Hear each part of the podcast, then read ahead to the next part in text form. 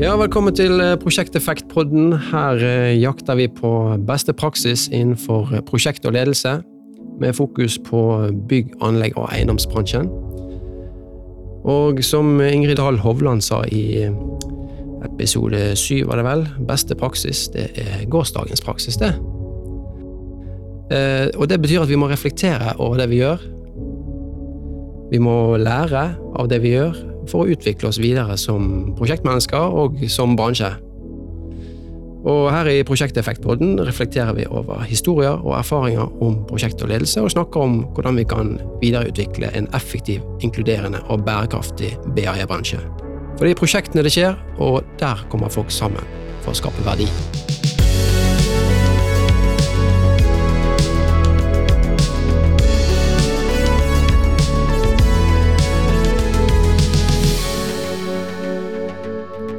Og I dag har vi med oss eh, Kari Sveva Dovseth, direktør i Vest i Multiconsult.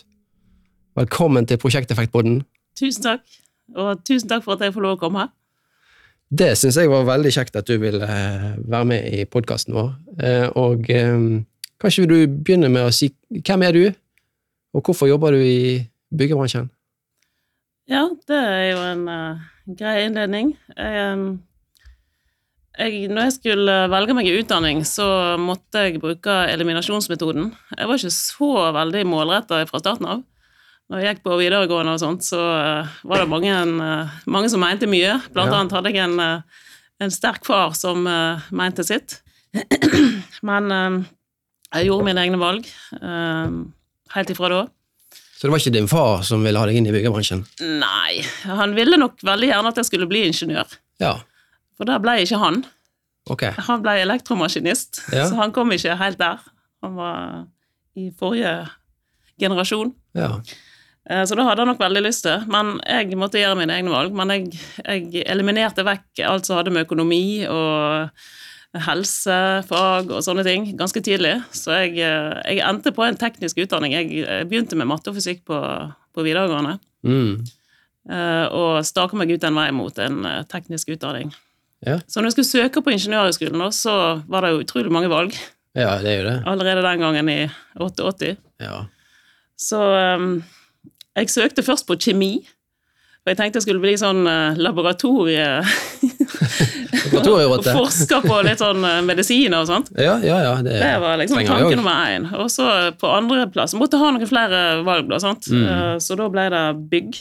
Ja på nummer to. Og jeg er veldig veldig glad for at jeg ikke kom inn på kjemi, Ja, det var veldig bra. men at jeg havna da på bygg. ja. Så der starta karrieren min, egentlig. Ja. Og der ble jeg riktig. Ja. ja, byggebransjen er jo veldig spennende å jobbe i, og uh, det er det mange av oss som, som, elsker å jobbe i denne bransjen. Uh, det er jo Norges største fastlandsnæring. Ja. Så det er gøy å få være med og jobbe i bransjen og utvikle bransjen. Og du har en veldig sentral rolle eh, i Multiconsult. Men hva er det som på en måte tenner gnisten i deg? Hva får deg opp om morgenen, og hva er det som gjør at du liksom brenner for å, å få til noe her? Nei, Det er jo først og fremst prosjektene, da. Ja. Uh, vi har jo utrolig mange spennende prosjekt. Uh, jeg havna jo på Når jeg begynte på denne bygglinja, så havna jeg fort inn på kommunalteknikk og, og arealutvikling. Ja. Eh, så jeg, ble, eh, jeg begynte som eh, VR-ingeniør, ja. og så videre som veiplanlegger. Ja. Så det er samferdsel som er babyen min. Det er det, ja. Og når jeg får lov å jobbe med samferdsel, da er, det, da er gnisten tent. altså. Det Skjønner. Skikkelig. Da må vi jo gratulere med gigantprosjekt her nå på Sotra-sambandet. Ja, det er midt i blinken. Det var vel gøy for deg. Gøy. da ble det en uh, lekesjampanje i dag. Ja. Det er et stort prosjekt. Hvor hvor, mange, hvor, mye folk er det som skal inn i det prosjektet fra Multiconsult? Nei, det blir vel en, mellom 100 og 150 stykker på full tid. Ja. Eh, så det er en veldig kort og intens eh, prosjekteringsfase, og så skal vi jo være med på byggefasen òg. Dette er jo en OPS. Ja. Sånn at vi er, vi er, med på et lag med uh, utenlandske entreprenører. Spanske, og italienske og koreanske. Mm. Veldig, veldig spennende konsept. Ja. Og med Statens vegvesen som vår byggherre, som vi har jo et langt og godt forhold til. Spennende. Veldig spennende. Ja, det der gleder vi oss til å, å se resultatet av uh, den utbyggingen der. Ja, det blir gøy. Ja, så prosjektene er det som får deg Det er som det som brenner i deg, og det, det kan jo jeg kjenne meg godt igjen i. Det er jo, eh, det er jo der det skjer. Det er i prosjektene vi, vi jobber sammen, og det er veldig spennende. Men, men jeg utvikler meg egentlig ifra å jobbe veldig tett inne i prosjekt til å, til å jobbe mer med ledelse. Ja. Uh, og det som der liksom er det som får til å brenne, det er det med å bygge team. Ja. Uh, og når du får til å bygge et sånt lederteam spesielt, da, at det begynner å fungere, uh, det er så utrolig gøy, da. Ja. Fordi at da, da bygger du på de forskjellige uh, kollegaene sine, sine kvaliteter. Mm. Alle har jo sine sterke og svake sider, og ingen har kryss i alle rutene. Ja. Men når vi sammen klarer å få kryss i alle rutene, Ja. da er det, og det funker godt, da er det kjempegøy, Også. ja, det er det. Så det, det er òg en sånn ting som jeg gleder meg til å gå på jobb hver dag, for Ja. å være i lag med de fantastisk fine kollegaene jeg har i ledergruppa vår her. Ja, hvordan setter du sammen et team? da? Har du noen gode eh, teknikker for å finne de personene som passer sammen? da? Altså, alle kan ikke være sånn som meg. Nei. Det er i hvert fall helt sikkert. For eh, jeg trenger òg å Jeg har heller ikke kryss i alle rutene. Så jeg trenger noen rundt meg som kan andre ting enn meg. Mm. Eh, Så istedenfor å velge at alle er lik eh, på meg, så prøver jeg å, å ta utgangspunkt i at jeg trenger noen som er veldig god på dette, for dette er ikke jeg så god på. Mm. Så begynner der, eh, med å utfylle meg sjøl, gjennom at eh, vi sammen skal kunne gjennomføre alt sammen. Ja. Så forskjellige kompetanser, forskjellige personlige egenskaper, det er et eh, godt utgangspunkt for et godt team. ja. Det med personlige egenskaper er jo òg veldig viktig, som du sier. Og, sant, du skal ha en faglig bakgrunn, men, men det at man eh, klarer å utfordre hverandre litt og, og trekke hverandre litt fremover. Sant? Eh, så hvordan ser du på det? Er det, det er noe som heter skapende motstand. Ja. Eh, sånn at du skal, det skal være litt motstand for å, for å komme fremover. Ja, det, det er helt rett. Også når vi, når vi sitter i en eller annen sak eller et dilemma i, i ledergruppa, så, det, så tar vi på oss forskjellige roller. Ja. Og da har vi trent oss på å gjøre det. Ja. Uh, at vi tar på oss en sånn svart hatt hvis vi prøver å være litt mer negative enn vi kanskje er til vanlig. Ja. Men det er jo litt artig, da, for det er jo noen i ledergrupper som, som tar den rollen helt naturlig. Ja. Og så er det noen som alltid er veldig positive, noen er alltid nytenkende, noen vil alltid ha alle tallene opp på bordet, har liksom Mhm. bekreftelse på at dette er riktig som vi holder på Ja. med. Ja. Så, så det, er- det er veldig, veldig artig når folk eh, har og tar forskjellige roller ja, det, det er ut ifra sin eh, kompetanse og sine egenskaper. Ja. Ikke bare den tekniske bakgrunnen som, som alle har, men, eh, Mm. men sin, sin egen personlighet. Hvor stort lederteam har du her i- i vest? Nei, vi er åtte stykker. Åtte stykker, Mm. ja. Så Er det, en passelig størrelse på et, på et team? altså, det er litt stort. Ja. Men uh, jeg har funnet ut at det, det går fint. ja, det går fint. Ja, Ja. vi har, vi har sydd på litt. Vi Ja. har fem avdelinger, sant? ja. Uh, og så har vi noen andre roller, da. sånn som eh, eh, marked og salg, som er veldig veldig viktig for oss. Mm. Eh, hun som er leder der, sitter i ledergruppa. ja. Og så har vi en som er leder for, eh, for store oppdrag. ja. Sånn som har liksom et sånt eh, porteføljeansvar for de store oppdragene våre. ja. Så hva er, ville et optimalt team vært? eh, Hvor stort ville det vært, tenker du? Nei, kanskje en fem-seks stykker. Ja. Ok. Ok, vi må høre litt mer om, om, eh, om deg. Jeg har et sånt spørsmål som jeg liker å stille, for det eh, jeg, jeg hører litt på sånne der eh, Du vet, sånn egenutviklingspodkaster og leser litt sånne bøker, og, Mm. og der er det alt, alt skal skje om morgenen, sant. Bare Ja. få deg en god morgenrutine, så, så blir det bra. Så blir dagen bra. Så da lurer jeg på, har du en sånn morgenrutine som, som virkelig er bra for, for deg og, og dine dager? Ja, jeg har det. Du har det, ja? Ja. Ja, få høre. Og dagen blir ikke helt den samme uten. Nei. Jeg er blitt en sånn uh, uforbederlig A-menneske, så jeg står opp klokka fem. Klokken fem, ja. Det var Eh, tidlig. Det er tidlig. Eh, men jeg liker veldig godt å være på jobb tidlig, Ja. fordi at jeg, jeg trenger litt tid til å ha, ha ro rundt og, og få gjort noen ting før eh, alle møtevirksomheten setter i gang og alle folk begynner å komme på jobb. Mm. Så jeg pleier å være på jobb mellom halv sju og sju en gang. Ja. Så står jeg opp klokka fem, og så må jeg ha meg en skål med havregrøt. Det Ja. er liksom i bunnen for starten på dagen. Og samtidig må jeg lese Bergens Tidende, Ja. Eh, sånn at jeg får med meg hva som eh, skjer i byen vår. Ja. Og så må jeg sykle til jobb. Sykle til jobb, ja. Mm. Det høres ut som en bra morgen. da er vi i gang. Ja. Leser du på papir eller digitalt? Nei, jeg har en eh, liten PC, da. Ja. Ja. Så bra. Så blar litt i den om morgenen. Den må, den må være med. Og den der eh, å stå opp klokken fem, eh, klarer du det uten vekkerklokke, eller må du Nei. liksom eh, trekke deg ut av sengen? da. Jeg har vekkerklokker, men jeg, eh, jeg hopper ut av sengen vanligvis. Ja. Det nytter ikke å kvie seg. Nei, det, det er imponerende. Jeg eh, står ikke opp like tidlig, men eh, jeg liker å komme meg opp om morgenen jeg, og, og, og eh, ha litt ro om morgenen, sånn som du sier. Det, det er fint. Men jeg er ikke like imponerende om kvelden. Da er jeg litt trøtt. ja, det er jo gjerne sånn. Ok, Hvis du skal fortelle litt om uh, Multiconsult, da. Vi skal ikke bruke masse tid på det, men, men i hvert fall si litt om hva er, hva er misjonen deres? Hva er dere, eh, hvorfor er dere her? Og, og, eh, og hvis du kan si litt om kulturen dere har her i Multiconsult. Ja, for da er det kanskje litt vanskelig å forstå, egentlig. Sant? For at, men vi driver med så utrolig mye forskjellige ting. Ja.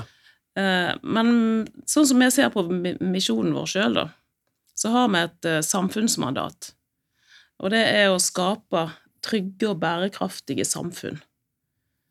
Eh, gjennom det som er med å legge til rette for skal bygges. Ja. Sånn at samfunnet får en, en god utvikling. Da. At arbeidsplassene blir plassert i forhold til der vi bor på en fornuftig måte. At samferdsels ferdselsårene fungerer ordentlig, og at, at folk eh, har det litt lettvint, da. ja. Best mulig. Sånn, Det er på en måte vårt samfunnsmandat. Og så har vi en forretningsidé der vi skal Vi ser på oss sjøl som en eh, Der vi tar rollen om å eh, gjøre det enklest mulig for en byggherre å, å få realisert prosjektene sine. Mm. Da sitter en eller annen, eh, enten en offentlig byggherre eller noen, og har en drøm om å bygge et eller annet. ja. Enten det er et sykehus eller det er en eh, vei eller en, hva det måtte være. Så skal vi hjelpe han å komme fra liksom, denne ideen som han har. Få det ned på papiret. Mm. Komme gjennom søknadsprosedyrer og alt som, som en må gjennom. Og det er ganske eh, innfløkt plansystem vi har i Norge sant, for å komme fram til Det det. den dagen vi kan begynne å bygge. ja. Så det er på en måte forretningsideen vår, at vi skal eh, hjelpe byggherrer til å ja. komme fram til å realisere drømmene deres. Mm. Og så er det selvfølgelig våre ansatte. Sant? De, vi, som bedrift må sørge for at de blir satt i stand til å gjøre denne jobben. ja. Altså, De må ha riktig kompetanse, de må ha riktige fasiliteter, de må bli tatt vare på, de må trives. Mm. For på den måten kan de, eh, kan de få, få gjort jobben sin og, Ja. og være med og nå målene våre. ja. Men det mandatet eller misjonen deres, det, det er jo ganske stort, da. Ja, Altså, du skal jo utvikle hele samfunnet. og- ja, ja ikke og- nødvendigvis hele, men Nei, kanskje ikke hele, men, men der dere er involvert. Da. ja, men det, Eh, det er stort. ja, det er kjempestort, og, og det kan sikkert være veldig inspirerende eh, for, for mange. Ja. Men i og med at dere er, det det er jo veldig mange fag her, som du sier. Mm. sant? Er, er, det noe, er det noe som eh, inspirerer de fleste? Eh, har dere, eh, kjenner dere det, at dette er, Ja. dette er liksom i kulturen? ja, det er i kulturen, og vi, og vi prøver i hvert fall veldig å bygge den kulturen. Ja. For vi vil ikke bli den steinhuggeren sånn, som bare ser sitt lille fag eller sitt lille bidrag, Ja. men ser helheten i prosjektet. Ja. Sånn, og ser hva som er, er byggherren sin drøm, og er med på å, å løse ja, så La oss si Sotrasambandet, der Ja. folk sitter i kø både morgen og kveld når de skal til og fra jobb, Ja. og til og fra skole og barnehage. De bruker timevis hver eneste dag. ja. Kan vi være med og hjelpe å få ned den tida, kan folk bruke den tida på noe annet? Mm. Så er det vårt eh, bidrag. Fantastisk. Det, Ja, den steinhuggeren, den liker jeg godt. Ja. Jeg bruker den uh, foilen eh, på mange kurs jeg holder. ja, det, Så det å, det å se helheten, det er så viktig. ja, det er det. Ja. For vi, har, vi driver med så utrolig mye forskjellig. Vi har, bare her i, i vest så har vi jo 25 forskjellige fag. sant? For at de skal klare å, å gjøre nettopp det, ikke bare se sitt rør eller sin, eh, sin del av eh, prosjektet, så Mm. er det utrolig viktig at de klarer å kikke bort på naboen og bry seg om hva han driver på med. Det er bra. Du spør om kulturen, og eh, vi har en sånn uh, kulturreise i Multiconsult fra, fra den dagen vi sitter uh, og blir tatt inn på et første intervju. Uh, så har vi noe vi kaller MOVE. Ja. Og det er de tre, bok- fire bokstavene eh, som betyr noe for oss. Ja. M-en står for motiverende. Eh, Det betyr at du får tydelige tilbakemeldinger, du vet hva du skal gjøre når du kommer på jobb. eh, du blir en motivert medarbeider, og du er med å, å motivere de rundt deg. Mm. Eh, O-en står for ordentlig. Eh, vi skal levere Ja. det vi har lovt, vi skal eh, stå for det vi sier, eh, vi skal gjøre det skikkelig, Mm. vi skal levere kvalitet. Eh, og så er det verdiskapende. Eh, for vi er jo en, eh, en privat aktør. Det kommer ingen penger inn til oss fra noen statskasse eller noe sånt. Vi må skape alle pengene våre sjøl. Vi må tjene penger på den jobben vi gjør. Ja. Så vi må skape verdier. Både for eierne våre, for våre ansatte og for samfunnet. Mm. Eh, Og så er det én som står for engasjerte, og det er at vi skal bry oss. Bry oss om hverandre, bry oss om prosjektene som vi er med i, og ta muligheter og utfordringer. Ja. Ikke gå rundt, ikke overlate det til noen andre. Dette er skikkelig vanskelig, dette tar vi. Ja. Ja. Det er litt sånn den holdningen. Ja. Så hvis du, hvis du får kryss i de der ute, og det, dette blir evaluert av den enkelte sjøl og av lederen hvert år i medarbeidersamtalen, Mm. uh, og her må vi ha kryss i alle rutene, altså. Det, da merker vi at hvis folk ikke har dette inne, så begynner det å streke. Da er det noe som ikke funker. ja. Og da passer du ikke inn i kulturen. Sant. Så det, det er ganske interessant. Det Dette der var var veldig fine ord, og ja, det der tror jeg på. For, for, vi hadde utfordringen, sant? for at vi, vi består jo av veldig mange oppkjøpte firmaer. firma Ja, og alle hadde sin kultur når de kom inn. ja, Og da ble det jo et hav av forskjellige kulturer, så vi var nødt til å etablere vår egen kultur, som var multikonsultkulturen. mm. Nå er den begynt å bli veldig veldig etablert, fordi at det er så mange som er ansatt rett inn i multikonsult. ja. Men gjennom den tida der vi vokste mye og gjorde mange oppkjøp, så var dette vel helt nødvendig for å bli ett litt ja. mer samla team. Veldig bra. Men eh, driver ikke dere og kjøper eh, selskaper? Jo, jo, jo, vi gjør det fortsatt. Ja. Så- og det er jo kanskje det vi bruker mest tid på når Ja. vi kjøper folk, eller kjøper eh, selskap. Så må de bli en del av vår kultur. Og, vi, og vi vet det ofte på forhånd, fordi at vi har samarbeidet med dem. ja. Vi ser allerede da at det er en kultur som passer. Mm. Men det passer jo kanskje ikke for alle, sant? så det kan hende noen nei. faller ut. Og, ja. Åpenbart. sant? Ja, ja, Og det er jo akkurat det jeg sier. Hvis, hvis du faller utenfor, så, så vil du fort ikke trives. absolutt. Jeg har veldig tro på det der med å, bygge kultur, og det at dere har disse tydelige ordene, det, det syns jeg var fine, gode ord. Ja, det er veldig, Ja. Veldig greit å ha å holde tak i. En, uh... Men jeg har lyst til å spørre en ting til, uh, som jeg ikke har satt på, på eh, spørre, spørsmålslisten. Men uh, dette med å, å være mm, børsnotert. ja. Eh, for Multiconsult er jo børsnotert, Mm. sant? Eh, og det er ikke så mange andre konsulentfirmaer som det. Jeg vet ikke om det er Nei, det er ingen ingen av de norske. Nei. Men, men hvordan eh, påvirker det kulturen på noen måte? Altså, man får jo gjerne litt sånn eh, inntrykk av at eh, de børsnoterte da er litt mer sånn kortsiktighet og eh, hvert kvartal eh, alle skal levere Nei, snarere tvert imot, vil jeg si, med det med kortsiktighet. For at, vi blir jo forventa Ja, vi blir sett på hvert kvartal, mm. men eh, hvis ikke vi har en langsiktig plan på utvikling, så vil jo ikke investorene være fornøyd. Så de, de vil se eh, et firma som har langsiktige planer, og som har en god en veldig god eh, ordrereserve, for eksempel. Det er Ja. sånne ting som de legger merke til. Mm. Og har, eh, har planer framover. Nå har jo vi vært på ei økonomisk reise. Ja. Vi gjorde det veldig dårlig i, i en lang periode Mm. etter de mange oppkjøpene. ja. Og så fikk vi inn en ny ledelse, Ja. eh, toppleder, og eh, hun satte sammen et nytt team Ja. rundt seg, og brukt, brukte organisasjonen, fant ut hva som var, hvor skoen trykte, Ja. Og fokuserte på to ting, Mm. lønnsomhet og gjennomføring av oppdrag. Ja. Og så eh, klarte vi å snu skuta fra en sånn veldig, veldig dårlig lønnsomhet til nå ligger vi veldig godt an. Ja. Og da er det andre forventninger igjen som kommer fra, fra eierne våre. Mm. Da er det, ja, hva nå? Ja. Skal dere nå begynne å investere igjen? Ja. Hva skjer nå framover? Ja. Klarer dere å beholde dette? Ja. Sånn så jeg syns det, det gir oss en, eh, en mer en langsiktighet i hvordan vi jobber. At vi er nødt til å se lenger fram, og jeg tenker at det, er i hvert fall ingenting negativt for kulturen vår. Så bra. Nei, men det, det er godt å høre. Det blir tydelige forventninger, og Ja. det, det liker vi jo. Ja da, det, vi, vi gjør jo det som regel. Det er jo det som gjør at vi blir trukket fremover òg. Ok, vi skal litt videre. Vi har jo dette begrepet beste praksis, sant? Eh, Og eh, hva tenker du når jeg sier beste praksis? Hva betyr det? Jeg tenker at det betyr eh, eh, Hvordan gjør vi ting? eh, på best mulig måte. Ja. Og, og hvordan har vi kommet fram til den metodikken, eller den måten som er best? Ja.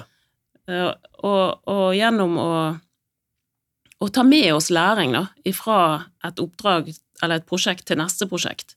For det er, det er krevende greier. Mm. For det, det er så mye som kan gå galt, og det er så mye som kan gå, gå bra. Og begge deler må vi bore i etterpå Ja. for å, for å finne ut hva skal vi ta med oss til neste gang. Hva, hva var veldig bra her som vi skal bygge videre på. Mm. Da er det jeg tenker rundt beste praksis, praksis at vi lærer til neste gang, Ja. og gjør det på den beste måten. Ja. ja. Det er jo litt sånn som jeg sa i innledningen her, eh, at man må hele tiden lære. Ja, reflektere over det man gjør, og lære. Vi eh, Jeg sa vel i innledningen òg et annet ord, bærekraft. Mm. Jeg vet jo at eh, både du og Multiconsult er opptatt av det. Ja, Jeg ser du har FNs bærekraftspinn på jeg deg. har det. Jeg går Ja. alltid med den. Hva betyr bærekraft for, for deg? Eh, Sånn som jeg har forstått bærekraft, så eh, er det tre fasetter i det. Det ene er at eh, de tingene vi gjør, og dette slår jo byggebransjen veldig, de tingene vi bygger, da, eh, de må være på naturen sine premisser. Sånn at naturen kan tåle det som vi eh, driver på med. Enten det er til lands eller til vanns eller hvor det er, så, så må vi ta vare på naturen i det vi gjør. Mm. Det er den, det ene aspektet, og det er kanskje det som blir brukt mest. Mm. Men så har du det økonomiske aspektet. At det som vi gjør, skal være lønnsomt. For at hvis vi skal klare å utvikle oss videre, så må vi faktisk ha med oss den lønnsomheten i bunnen. Og da ser jo vi som har vært på en sånn økonomisk reise, at hvis ikke du har lønnsomheten i bunnen, så, så får du ikke til noen ting. Da, da kan du ikke gjøre det du vil. Da blir du eh, Det blir litt sånn stillstand. Ja. Du får ikke utvikle deg. Eh, og det tredje aspektet er det samfunnsaspektet. Der det som vi gjør, skal, skal være noe godt for menneskene. Ja. Altså en samfunnsutvikling. Mm. Bygger du en sykkelvei som, eh, der ungene kan sykle trygt til og fra skolen, så føler jeg at vi har kryss i noen av de rutene. Og skal gjøre, bli gjort på en måte som er, som er bra for mennesker. Ja.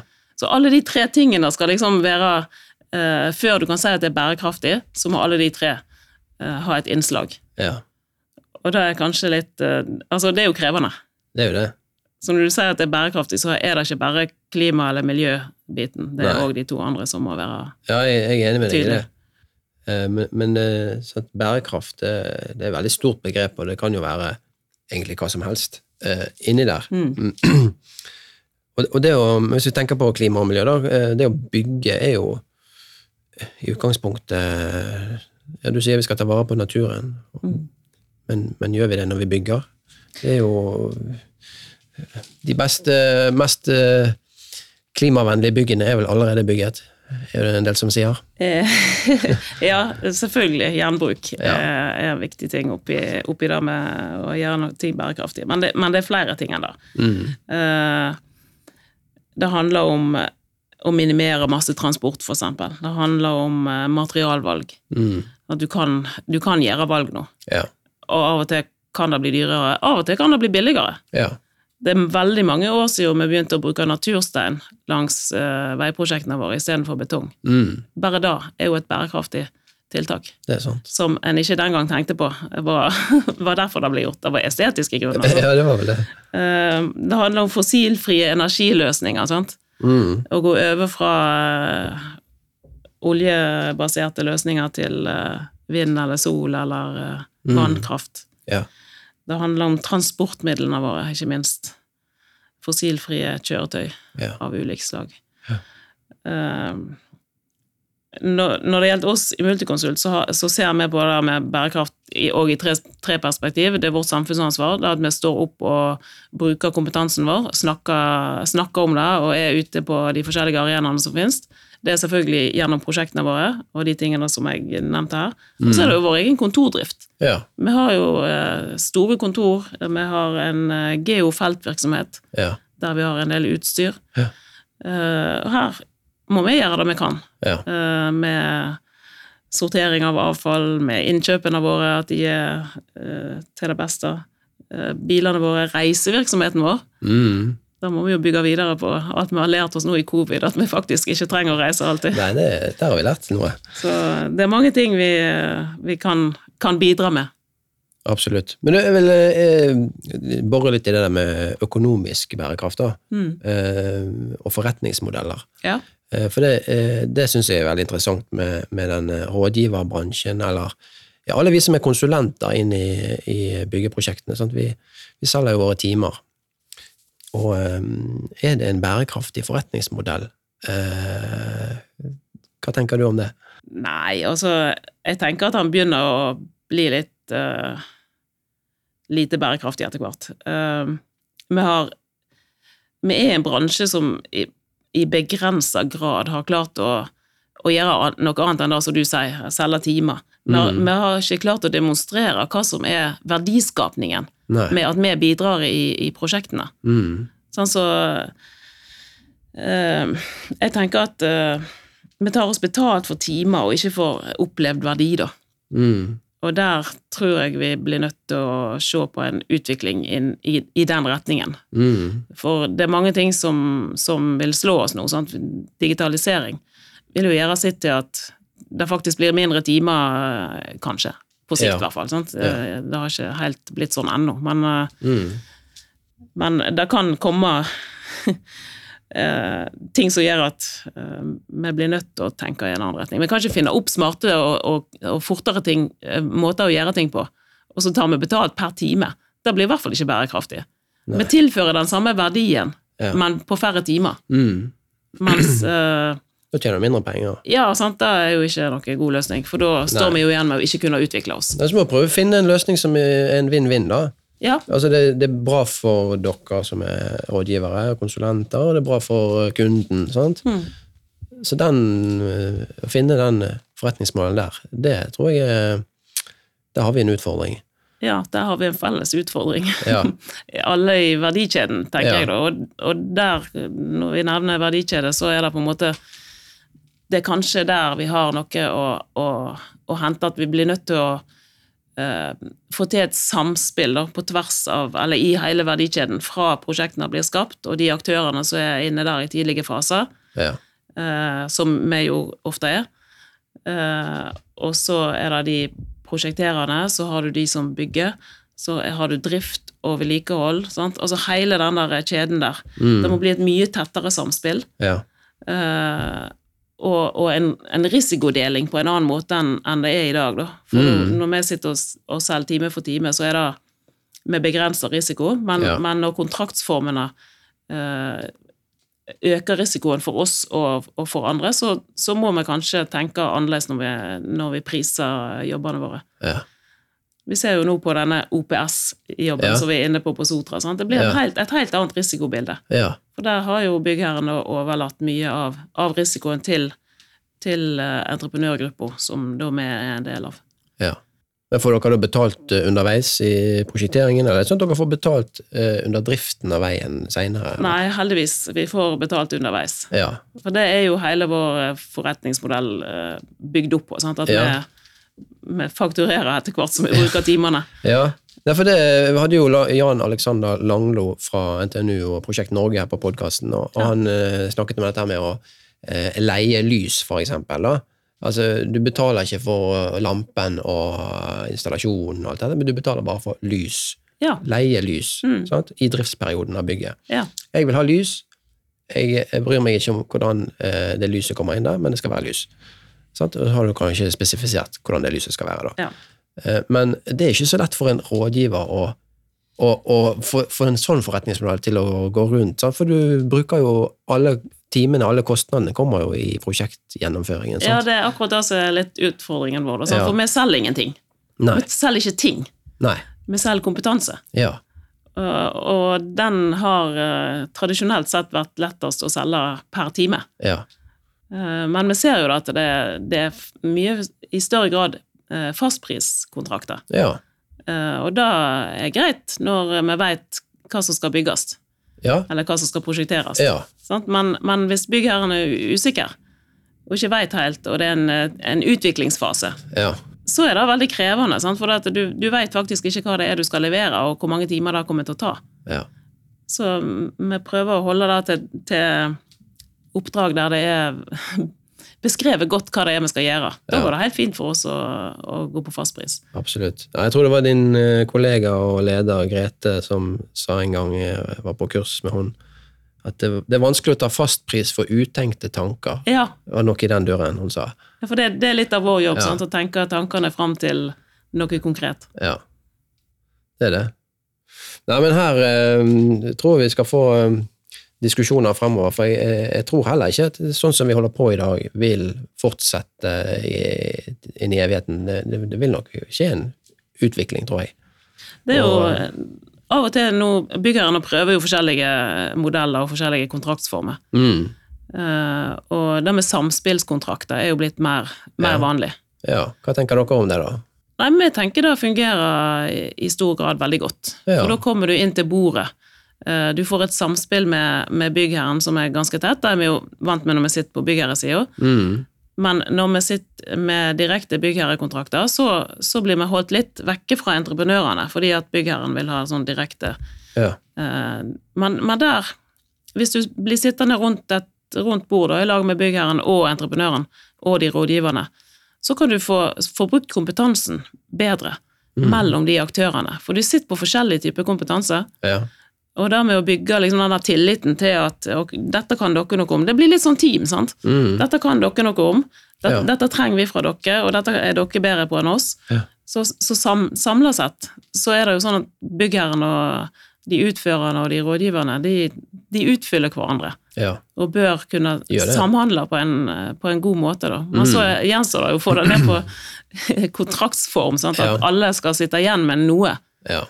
Og det må jo være en forståelse for det òg, at, Ja. at vi driver et kommersielt uh, selskap. Absolutt. Har, har dere vært med på modeller der dere får en uh, deling av uh, oppsiden, da, hvis man sa, jobber sammen på den måten og klarer å, å spare penger ut ifra en målpris, for Ja. eksempel? Det er interessant, Ja. for da, da får jo alle lyst til å, til å bidra til nettopp det. Ja.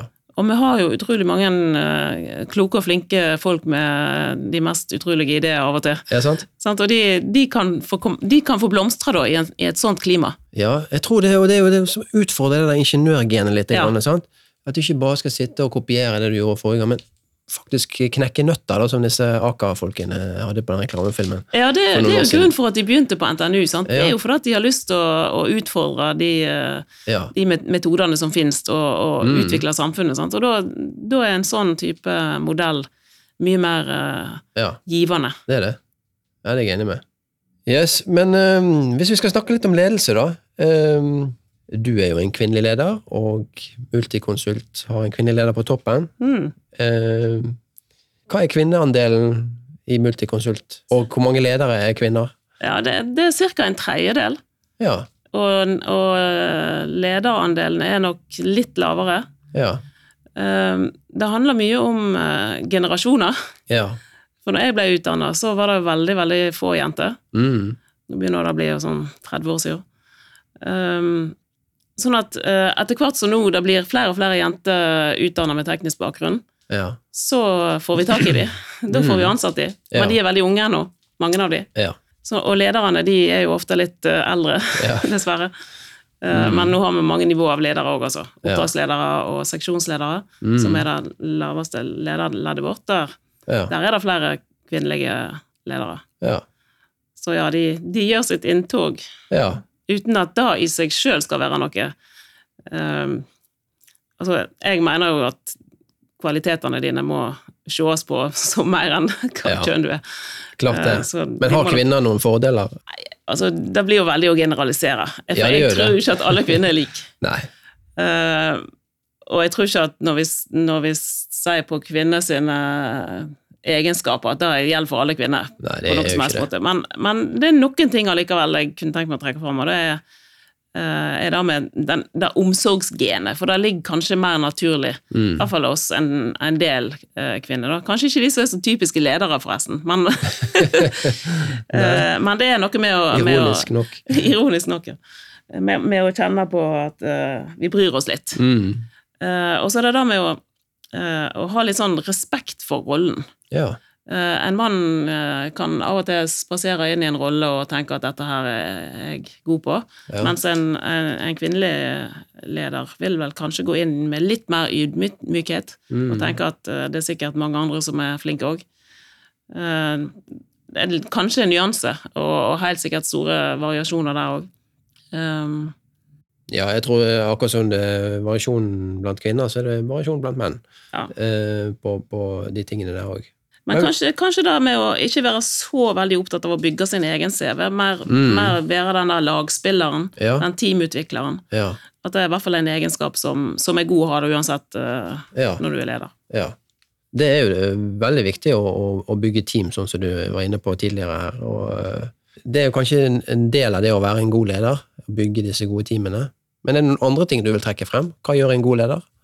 Jeg tenker at en god leder eh, stoler på folkene rundt seg, Mm.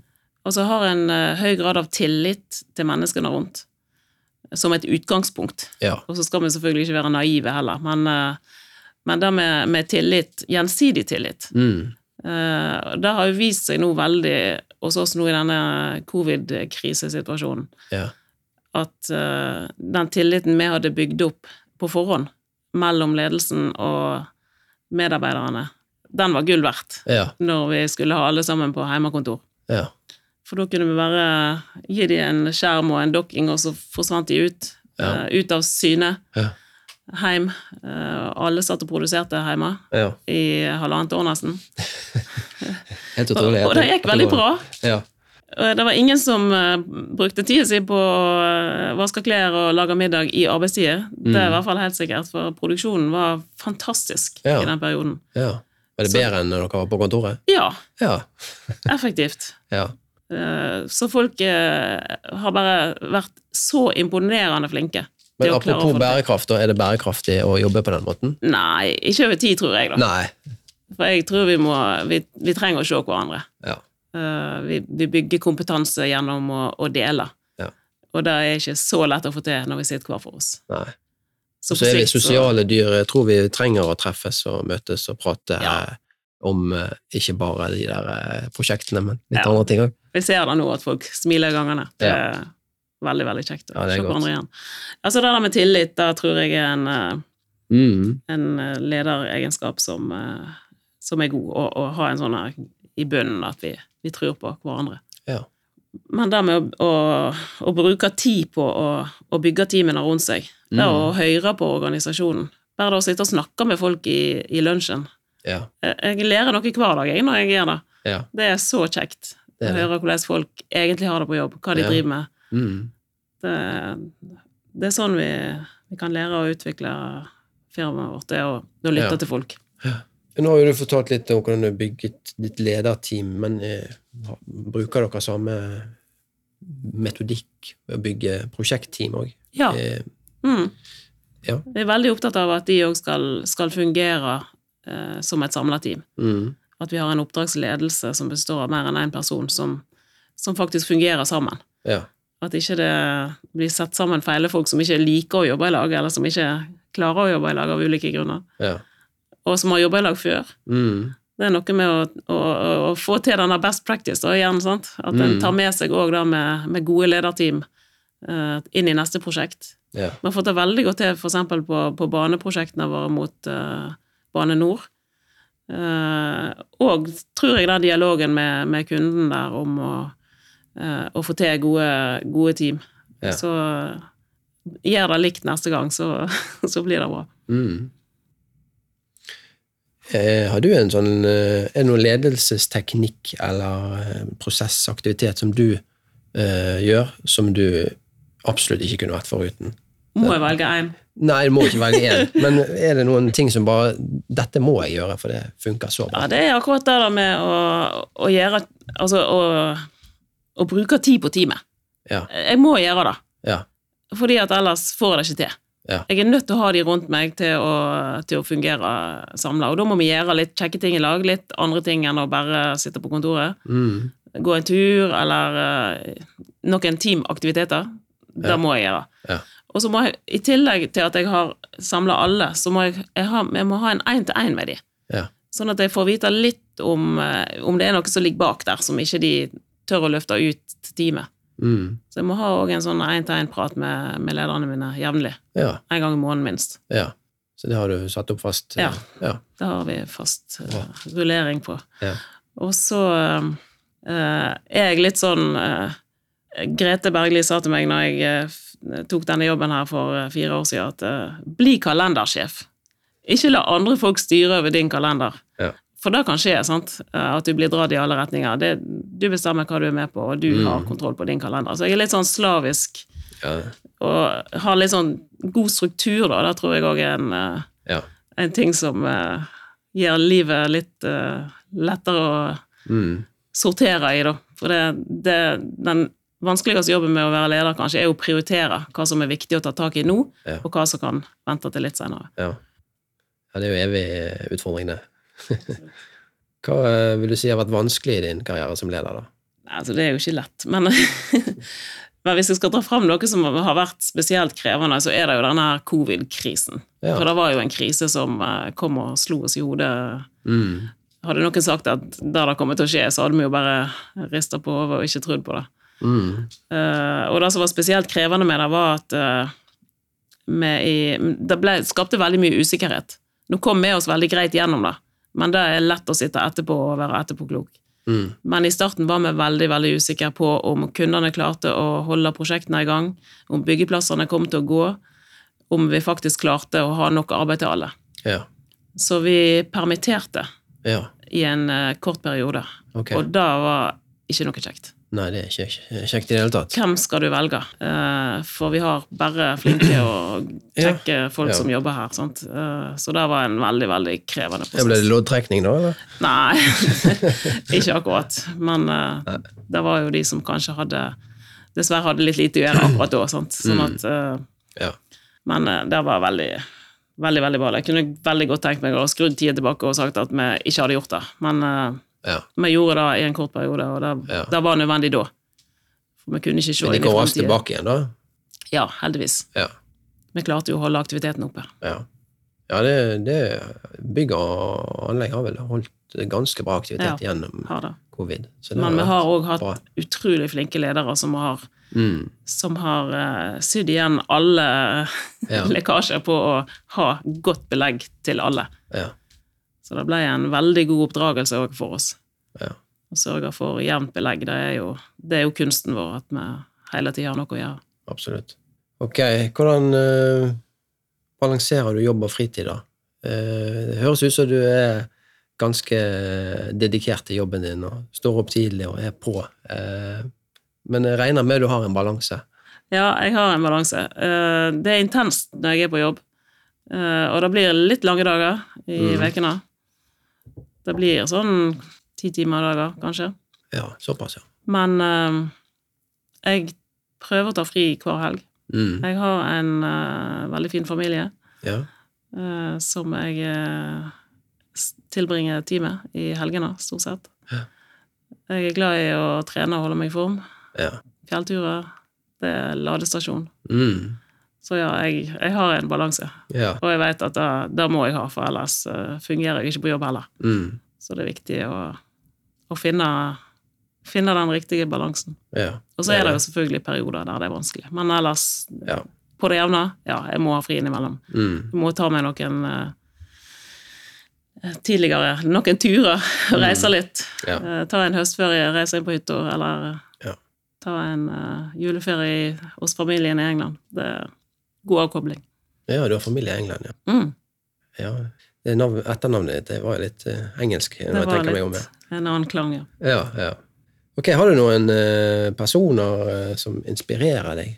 Og hva gjør at de inspirerer deg? Jeg må trekke fram uh, sjefen min, eller lederen i Multiconsult, Grete Bergli. Hun er en fantastisk inspirator. Ja, hvorfor det? Eh, hun, hun gjør akkurat de tingene som jeg, som jeg har stått her og sagt, som jeg Ja. ikke alltid klarer sjøl. Ja. hun er utrolig flink å bruke folkene rundt seg. Mm. Uh, nå er jeg på et ledernivå tre i Multiconsult. Sant? Det, det er et hakk mellom meg og, og Grete. Ja. Uh, men hun, hun, hun bruker hele lederkorpset. Hun inkluderer, hun lytter. Hun, hun, som hun sier sjøl, walk the talk. Hun gjør de tingene som hun vil at vi skal gjøre. Det gjør hun sjøl. Ja. Hun er veldig flink å være ute hos kunder, blant annet. Ja. Det er det vi har òg lyst til å med, gjøre mer av. Ja. Så eh, ja, fantastisk inspirasjonskilde. Så har hun en, en eh, fredagsvideo som hun legger ut hver, eh, hver fredag. Okay. Og der snakker hun om hva hun har gjort i løpet av uka, og hva hun skal gjøre i neste uke, hva som er prioriteringer, og hva, hva som skjer i firmaet. Så det er veldig Så det går Veldig ut til alle ansatte? Ja. ja. Så hun er en sånn uh, veldig tydelig og klar leder for oss. Ja. Sett klare forventninger. ja. Det er jo uh, veldig tydelig. Når en, ikke, det ikke gikk så bra, så fikk vi helt tydelige oppgaver og, ja. og tydelige krav på å levere. ja. Men det, det liker vi. Det er jo fantastisk å ha eh, sin inspirasjon i samme firma som du jobber i, da. Ja, det, det kan du si. Vi er Mm. heldige. Veldig heldige som har en så Ja. flott leder. Da blir du vel værende her, da, kanskje? Stor fare for det. Ja.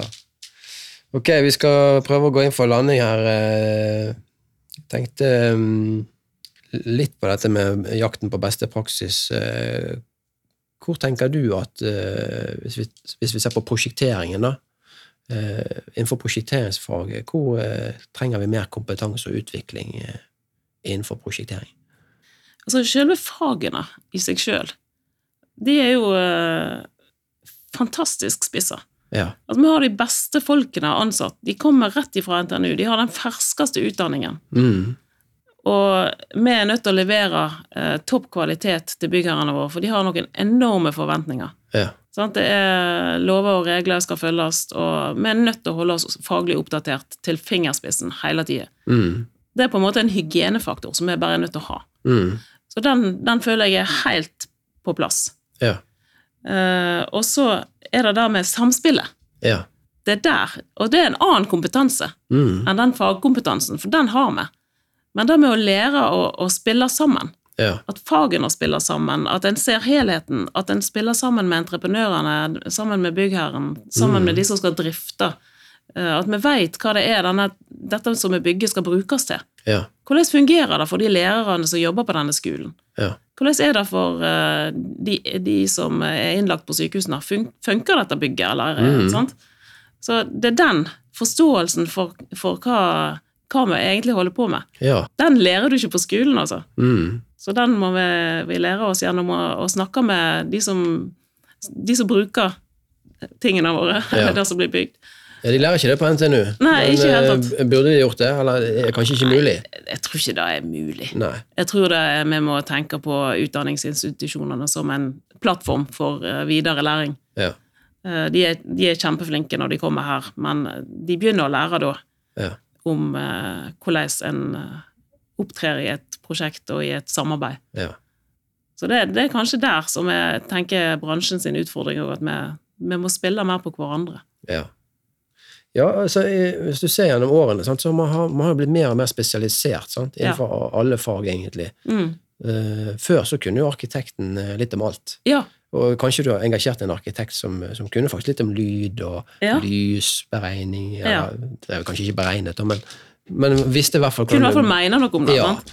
Mens nå skal du ha eh, en spesialist på hvert enkelt fag. Sant? Så det, det stiller jo mye større krav til samarbeid og samspill Ja, og, og helhetsforståelse det er akkurat det det gjør. i teamet der. Mm. For før var det en sånn kommuneingeniør sant, som kunne litt om alt. Ja. Uh, og, og ingeniørene er nok litt mer i den retning fortsatt. Mm. Og vi har noen teknisk utdanna folk òg som, som kan mer om uh, de praktiske tingene bak der, mens sivilingeniørene er mer teoretisk ja. retta.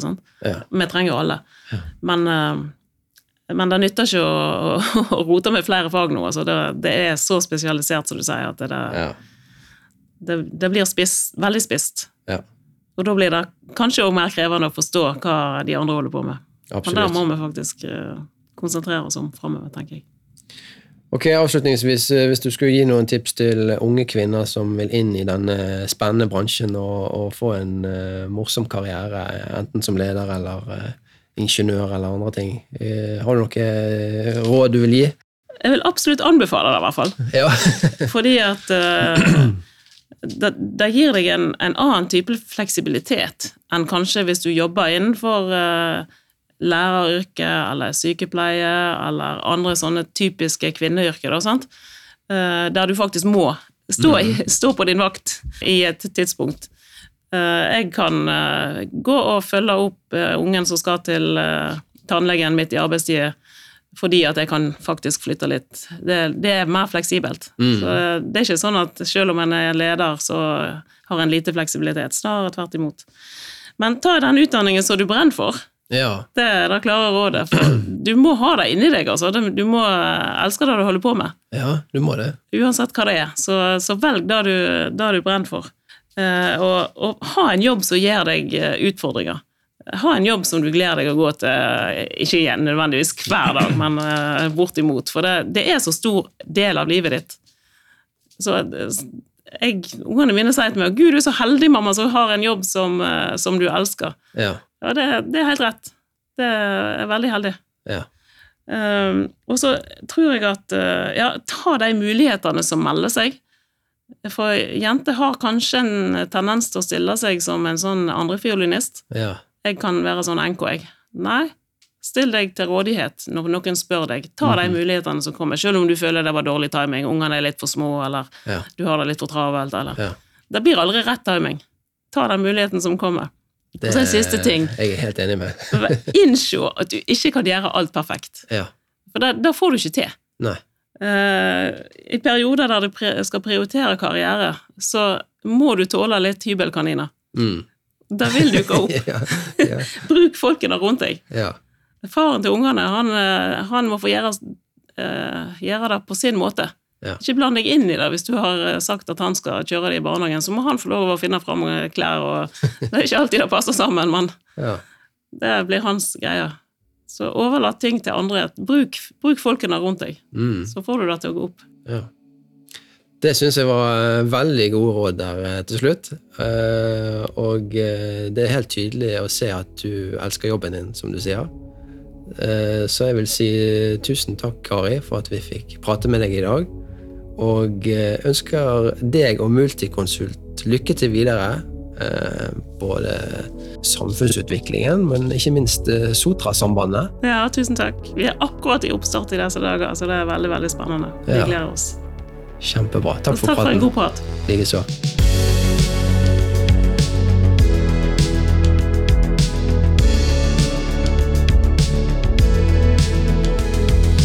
Hvis du likte denne episoden, kan du gå inn og høre flere episoder på prosjekteffekt.no.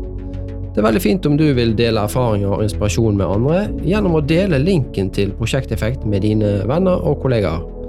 Spre refleksjonene om prosjekt og ledelse, så at vi alle kan være med å utvikle våre prosjekter, vårt samspill og vår bransje. Prosjekteffekt.no.